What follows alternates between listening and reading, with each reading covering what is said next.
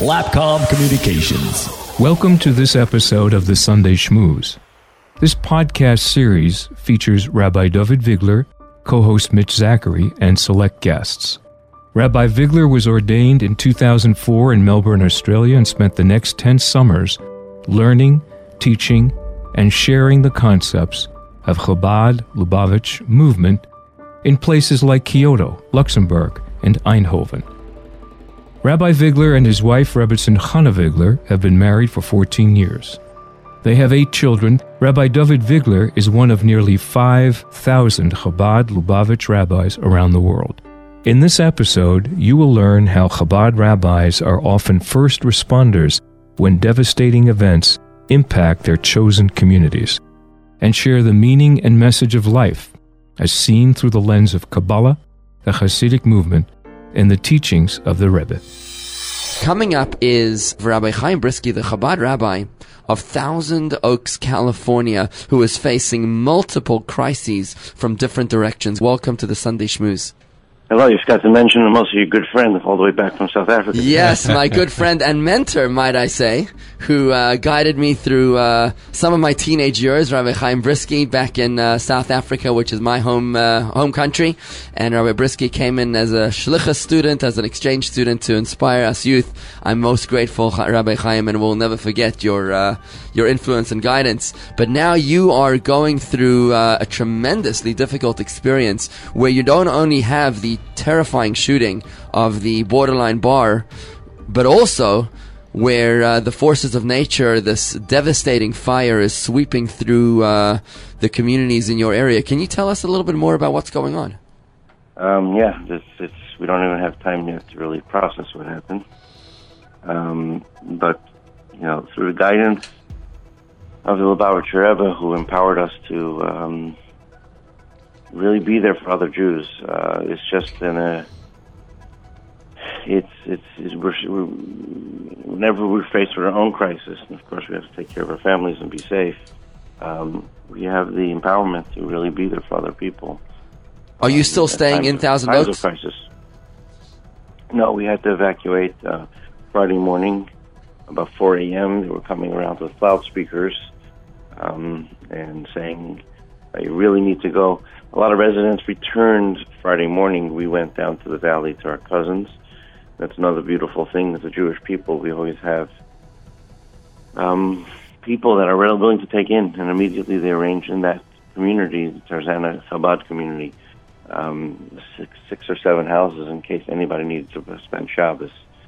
And um, yeah, so we're we're still there. We're still under mandatory evacuation. They asked, please, please do not go back um, if you're under mandatory evacuation, just in case the, the fire engines need to get back there. Um, some people returned, for example, Friday morning and had to immediately leave again when the fires got really close. The fires were uh, within you know distance of probably a few hundred feet from my our house. Uh, we've been told we were already gone, but um, we took the Torahs, we took our children, we took our children, we took uh, you know some precious pictures, and uh, you go. You know, there's a headline in the Drudge Report which says Rabbi races into temple in Thousand Oaks to rescue Torahs from raging California wildfire. It seems like it was a pretty intense situation where they managed to rescue the Torahs at the very last moment. Was there uh, property damage to the temples, to the synagogues, to the buildings? I'm not sure. I'm not sure. I just read that story. You told me about it uh, about a couple of 10, 20 minutes ago. Um, doesn't seem there's any damage. Um, most of the Chabads, we took out our Torahs immediately. That was the first thing we put into the car. Um, as soon as there was a word that there was a, going to be a mandatory evacuation, there's first a voluntary evacuation, you get an automatic phone call. Then there was another automatic phone call, mandatory evacuation. Um, then when they start going door to door, that's when it's really serious. Um, when there's those winds, the wind is really the issue. Um, when those winds pick up, when they still uh, can see outside right now, looks pretty calm, at least here in Tarzana. Uh, if it stays that way, then we should be able. The, the firefighters are amazing. I just want to share a little interesting story since you're a Jewish program. Um, I don't know if you're Jew- our Jewish program, but of course we're a Jewish program. It's the rabbi and the CEO. Oh, okay. We're separating the, the facts. Sunday from the schmooze. The facts from the fiction and the Baba Mises from the bottom line. Go ahead, Rabbi Bryski. okay, so um, the um, the fire the, in the morning, as you mentioned, of the shooting. I am a chaplain, a volunteer chaplain at the local hospital, it's Robles Hospital, and um, I happened to be at the hospital, going up and down to every nurse's station.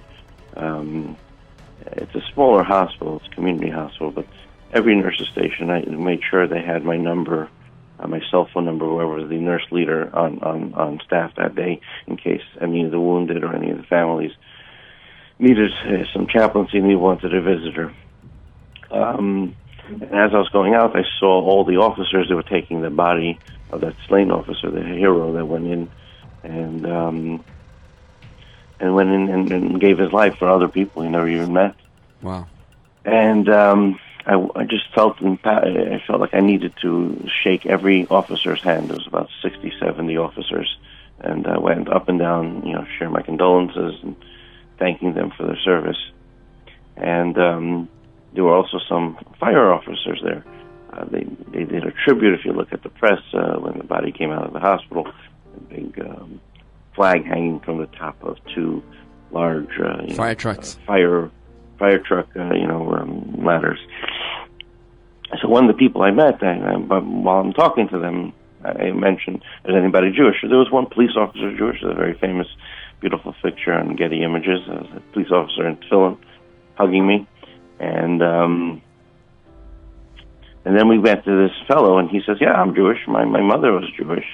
Mark Lorenz, and I, as I'm putting on tefillin with him, I see on his badge he's chief He says, "Yeah, I'm the Ventura County Fire Chief."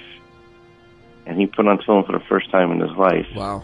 Four hours before the most major crisis of his career. Hopefully, this will be the major crisis and never have something like this again. I mean, the loss of so many homes, and I heard last night that at least two lives in Malibu. Um, this is the most horrific fire we have ever had, in in Southern California you know, here we are in Florida, and we uh, we have our own crises in terms of the hurricanes. But I cannot imagine yeah. what it must be like to face a fire. There was a rabbi, a friend of mine from West Hills, California, who sent out an email to his community on Friday saying, "Tonight's services are." canceled and tomorrow we don't know because we're waiting orders on a, on a, mandatory evacuation. I mean, the, the reality to stand in the face of a fire is just impossible. For a hurricane, you can you can you can stay in your home under certain circumstances if you have uh, if you have hurricane shutters, but you can never possibly do that in the face of a fire. And I'm curious to know, Rabbi Chaim, what is the uh, items that you picked up? What kind of items you really pick up when you know that you've got three minutes to get to get out? You know, I know you you pick up your wife and your kids, of course, but what else do you really take with you when you have to make those fateful moments that this might be the last time you're uh, you're able to be in this house? God forbid.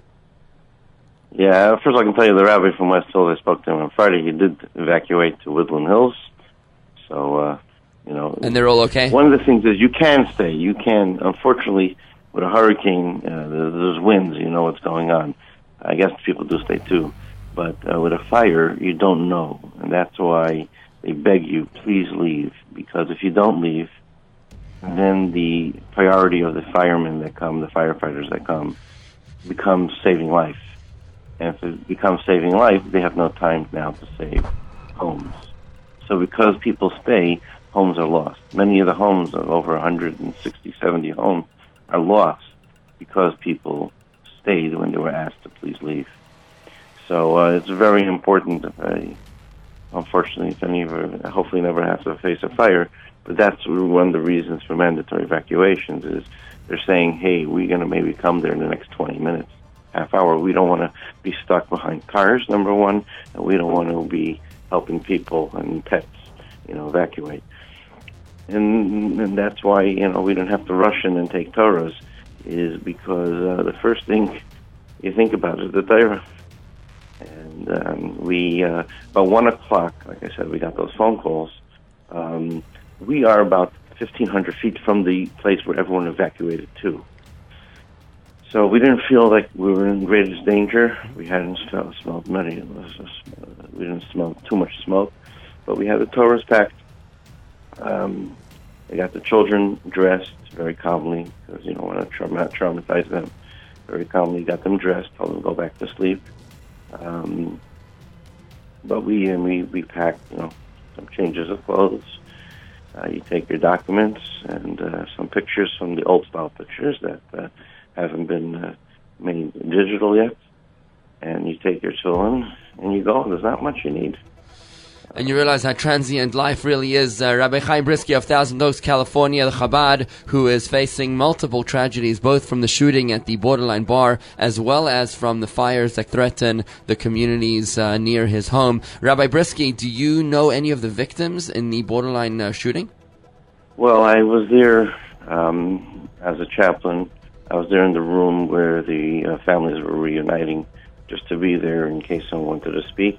Um, I do not know any of the families, but uh, I I was there watching that raw pain as uh, parents and brothers and sisters were told, you know, confirmed, um, you know, this body is is the body.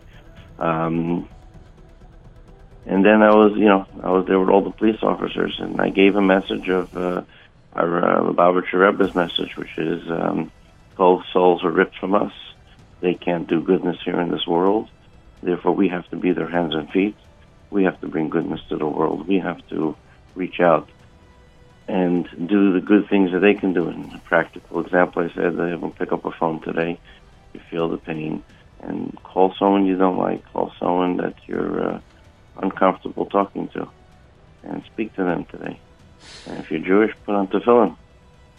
So these souls of the of the victims have been tragically and untimely separated from their bodies and no longer are able to perform any more good deeds. It is therefore the onus of responsibility upon us, the friends and survivors of the tragedy, to be able to make up for their lost mitzvahs when we lay tefillin. When we do a mitzvah, we, we, we, we light up a light that they can no longer light. And when we pick up a phone and call someone that we don't necessarily like and try to mend that relationship, then we are inspired by their tragedy to try to make other people's lives a little bit better, to try to compensate for the tragedy, to turn darkness into light, and to try to turn negative into something a little bit more positive. Rabbi Bryski, thank you so very much for taking the time to join us on live on the Sunday Schmooze here with the Rabbi and the CEO. We want to send you our thoughts and prayers. Is there anything that we can do to help your community out there in uh, Thousand Oaks? Please let us know.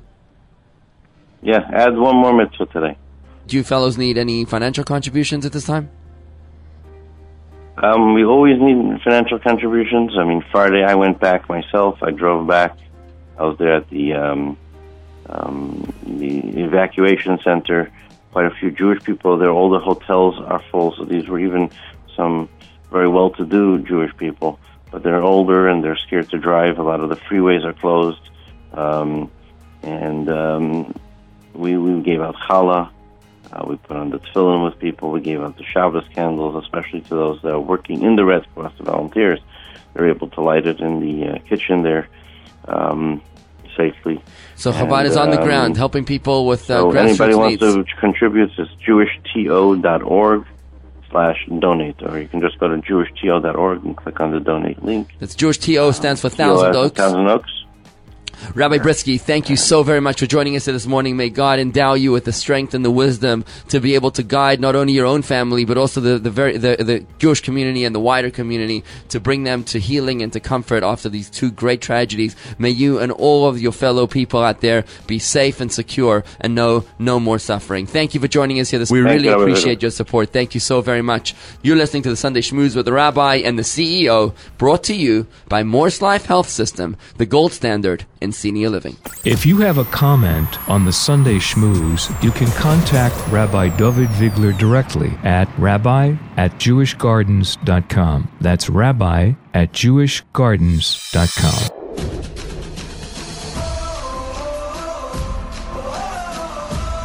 Always important on the Sunday Schmooze to find out what the Torah has to tell us about current affairs. You know, our sages tell us that a Jew always has to live with the times. What this means is that we have to look into the Torah portion of each week, of the week where the events that happen to us occur, in order to find hidden clues and guiding secrets that will lead us from the the uh, situation in, in, which we are in to the light at the end of that tunnel. And you know, Mitch, there's something very, very powerful about the harsh reality of the Jewish communities today in the United States of America where we can no longer rest upon our laurels and it's the time has come for us to stand up and defend ourselves.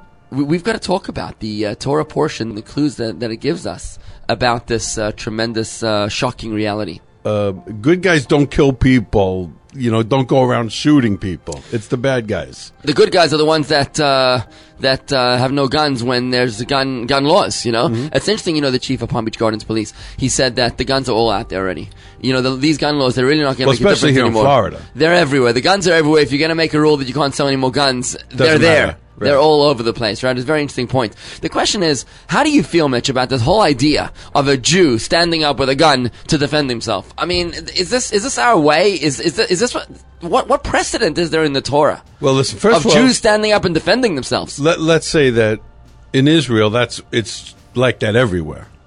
Jews with guns. Right. There's very few terrorist attacks in Israel that go that last too long because there's always a civilian who is armed that just takes and out trained the, by the IDF, right, and carries a gun. But Mitch, can you think of any precedent in the Torah of Jews standing up and defending themselves? Does anything come to mind there? Um, that's a good question. Good question. Right? Look, I mean, you know that the Jews had wars. The Jews definitely yeah, the had Jew- armies. Right, and where God supported them, the Jewish people or the Israelites were very successful. Yeah, you know, we had to conquer the promised land, and that just didn't happen through uh, tefillin and prayers all day long, right? You know, we actually had to go out to war and fight our enemies. But there's a fascinating insight in the Torah portion. You see, it's the beginning of time when the fathers of two nations are growing up together. The two twins, it's Jacob and Esau. Jacob is the father of the Jewish people. Esau is the father of the of the uh, of the Europeans and the American nations. The Westerners, so to speak, that's Esau. The Torah tells us that Esau was given Rome in Italy, which is, you know, the whole kingdom of, mm-hmm. of the Vatican and the, the, the European kingdom, which led into obviously the Americans. So you got the Jews, and the Europeans, the Westerners, growing up together, two brothers. Isaac is the second of our patriarchs, and he wants to bless his son Esau with the blessing.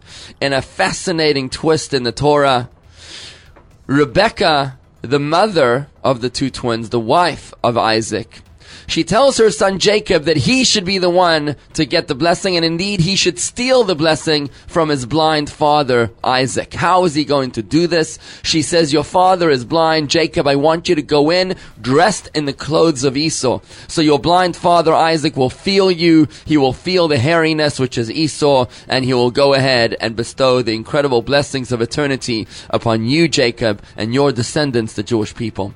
It's a fascinating story because, you know, you see how how how uh, Rebecca literally has to trick her husband. She has to deceive her husband.